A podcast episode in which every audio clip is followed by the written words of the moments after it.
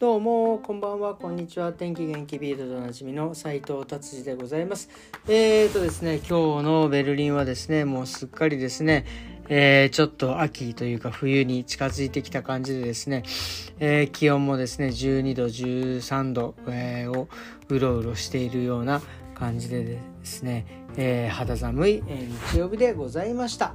えそれではビルド気になる記事いってみたいと思います。えーとですね、えー、その天気のお話でございます、えー、変わりやすい天気になっているということで、えーとですね、まあ通常もベルリンはですね、もう10月の8日だと、もう秋をね通り過ごしてもうもう冬に、えー、差し掛かっていく時期なんですがえっ、ー、とですね今年はですねまあいろんな何、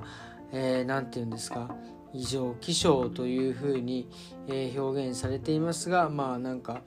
えー、まだねちょっと夏の陽気が残っているというような感じですね。でしかもその日によってすごい、えー、暖かくなってね最高気温が10が16度から19度になったりとかですね。いきなり今度次の日になったら最高気温気温が12度になったりとかですね。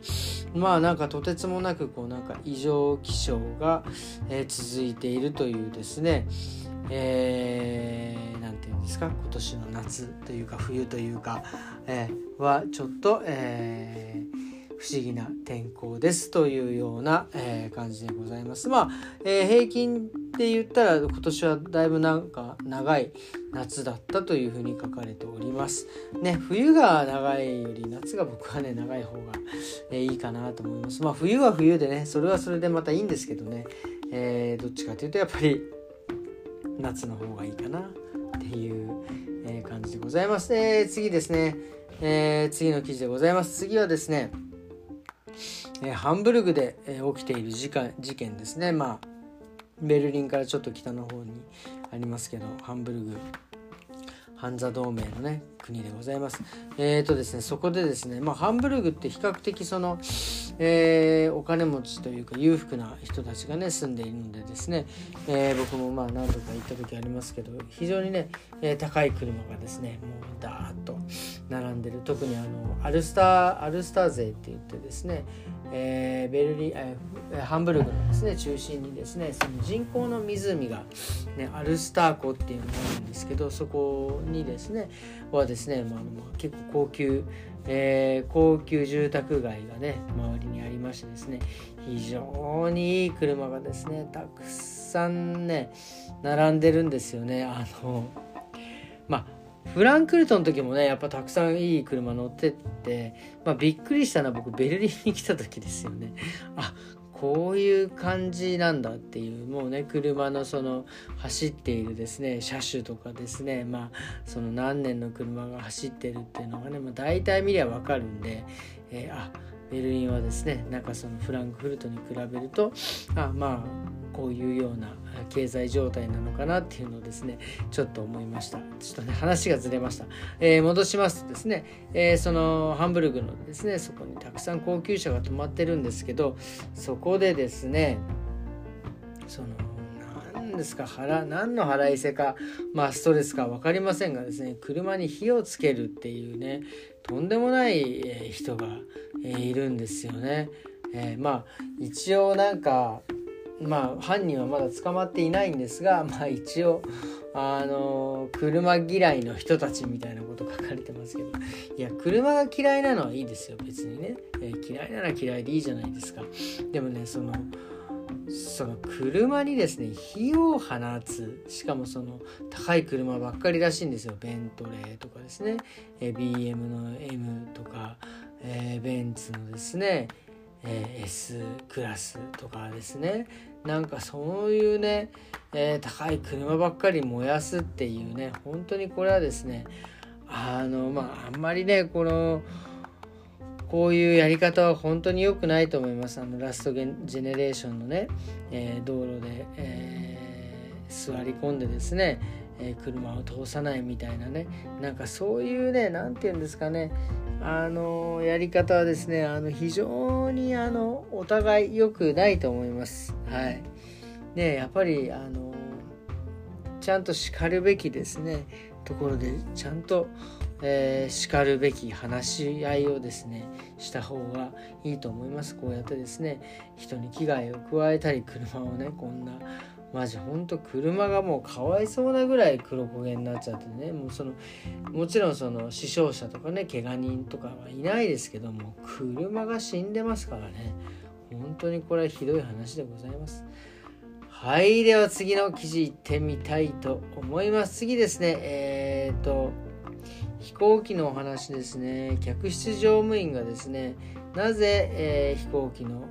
ですねドアの前に立っている。まあ大体ドアの前に立ってますよね。なんかその飛行機入る時にですねあなんか「こんにちは」みたいな感じでねいるしあと何でしたっけ？あのほらえー、非常口のところにもですね必ず人が立って挨拶している。これね、まあ、一応ちゃんと理由があるというようなね、えー、お話でございます。えっ、ー、とですねいわゆるそういうドアのところにですね従業員が立っているっていうのはですね何かあった時にですねすぐですねそこから人を逃がしたりとかですね、えー、そのいろんな注意を促せるというところでこういうところに立ってるみたいです。まああの飛行機ってなんだっけほらあれがあるんですね90秒ルールみたいなのがあってですねえー、もし火災が起きたりとかですねなんかもう落ちてしまったとかですねなんか変な不時着してしまってなんか、ガソリンにガソリンエンジンに火がついたとかねなんかそういう状況になった時ですね飛行機からですね90秒以内で全員出なきゃいけないというなんか国際ルールみたいのがあるんですよね。だからですね多分そういう風な状況になった時にすぐにあのその何て言うんですか人をね外に逃がすとか、えー、いうふうにですね、えー、しているんじゃないかなというようなことがしているんじゃないかなじゃないすいませんしていると書かれております。なのでですねその90すごいですよ。でも90秒でですね外に人を避難させなきゃいけないっていうね、えー、これはなかなかやっぱりその何て言うんですかクルーの人たち。まああのうちのねお客さんでも結構クルーのお客さんがいらっしゃるんですか CA の人たちが。やっぱりねあの本当半年に一遍とか1年に1回ちゃんともう一度試験みたいなトレーニングがねあって、えー、ちゃんとあの勉強しているというか。なんか毎年結構ルールがねとかあと機種によってなんかルールがいろいろ違うみたいなんでですね。なんかそういうふうに勉強なさってるっていうお話をですね、えー、聞いた時があります。はいということで今日のビルドはこんな感じにしたいと思います。えー、今日はですね、えー、昨日ね久々にあの土曜日、えー、お仕事終わった後ですねお魚屋さんに行ってですねまあちょっと刺身にねできるようなお魚はないのかまあ今日ねちょっとまあ手巻き寿司的なことをしたんですがまああのですねそういう生魚をですね買ってですね、えー、したらですねえっとねブリの小さいハマチか。ハマチとまあ、あの定番サーモンとですね。まあちょっとマグロがですね、え、あったのでまあちょっとね1切れ2切れぐらいをですねいただいて。でですねあのやっぱりねあのまあ日本でもそうですけどやっぱりあのアニサキスアニサアニサキス菌っていうんですか？がねやっぱりそのね結構怖いので、えー、僕はですねあの削除に昨日ねさばいてで冷凍してで今日解凍して食べた。なんかね冷凍するとアニサキス菌っていうのは死ぬ。えー、もしくはなんか厚生労働省の方のホームページではなんか70度1分ぐらいでまあね大丈夫みたいなこと書かれておりますがまあそんなことしたらねもう生魚終わってしまいますのでまあ僕は冷凍してですね。でまあえーしんまあ、もしねアニサキス菌って言うけど僕一回も見てないんですよね。ドイツの生魚。まあまあまあ食べてますけど。まあまあねそう一応ね個人でやる場合はねそうやって、えー、気を使っていましたっていうか。でもね本当にこうなんか便利な便利な世の中というか便利になりましたね。本当昔はドイツ来た時は本当じゃがいもとですね玉ねぎしかなかったのにですね最近はスーパーでもですね、えー、お味噌が売ってたり日本の醤油が売ってたりなんだったら海苔なんかもね売ってたりとかして、まあ、ドイツ人はね海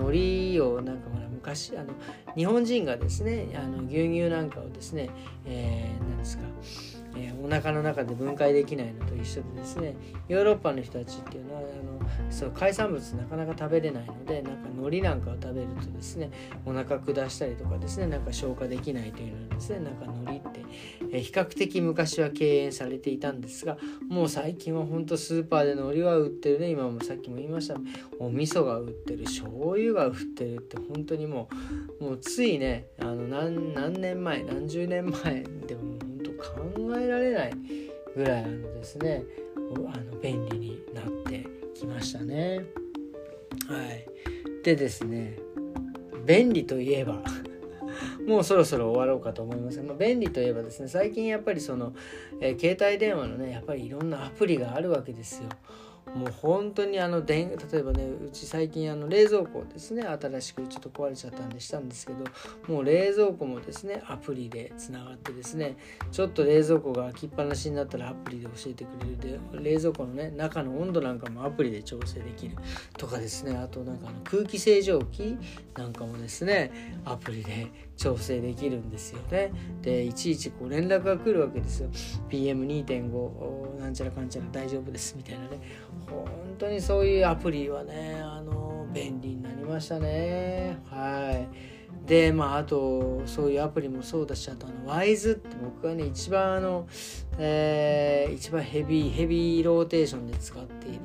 ワイズっていうですねアプリがあるんですけどこれ海外送金がもう本当にもう安くて便利で早い本当にあのあの銀行を通してですね例えばその海外送金する手数料は本当にね1万円だ2万円だみたいな手数料でしょこれみたいな。ね、感じで、えー、かかるのですね。ワイズはですね、もうあの本当にそこをですね、10分の1ぐらいですよ。1000円とか2000円でですね、もう送金できるわけですよ。これ本当にすごいなと思います。でもあのね送金って言ってもあのそもそもお金がですね、えー、ちゃんと海を渡っていくということではなくデータだけぶっ飛ぶんですよね。でこのワイズの会社っていうのはいろんな各国にありましてですね、まあ、各国にちゃんとお金が保管されていて、まあ、例えばドイツから日本にですね、まあ、100万円送金します。でお金は動いてないんですよ。ただその日本にあるワイズの銀行がその送金したお金というかまあそのねデータでいったお金その100万円とかです例えばですね。でそれが僕の口座に入るように振り込まれるとかですね。とにかく本当にそういった意味でですね。いやワイズ超便利ですね。で電子カードももう秒で作れますしね。これは本当にあのうんと昔じゃ考えられなかったですよね。まあ前もお話これ毎回お話しますけど僕が来た98年の頃なんかはですねあのもう手紙であの日本サイドとはやり取りしてですねで何だったらですねなんか電話しようと思ったらですねそのキオスクみたいなところに行ってバナナカードって言ってなんか変なカードを買うんですよね。1マルクじゃね10マルクぐらいで。マルクの時代ですよ。でそのマルクで買ってですねそのカードのなんか銀銀剥がしみたいなそうすると番号が書いてあるんですでその番号を使って日本に電話するとですねさっき支払った10マルク分の,、えー、の会話がこう日本とできるっていうね本当に不便なですねもうスカイプもなければインターネットもアナログでみたいなですね、えー、本当にですね便利な世の中になりました。というですねお話でございました。えー、ということですね今日もうあれですね週末ですね、えー、明日また月曜日ですね張り切って、えー、きたいと思いますんです。はいそれではまた明日さよなら。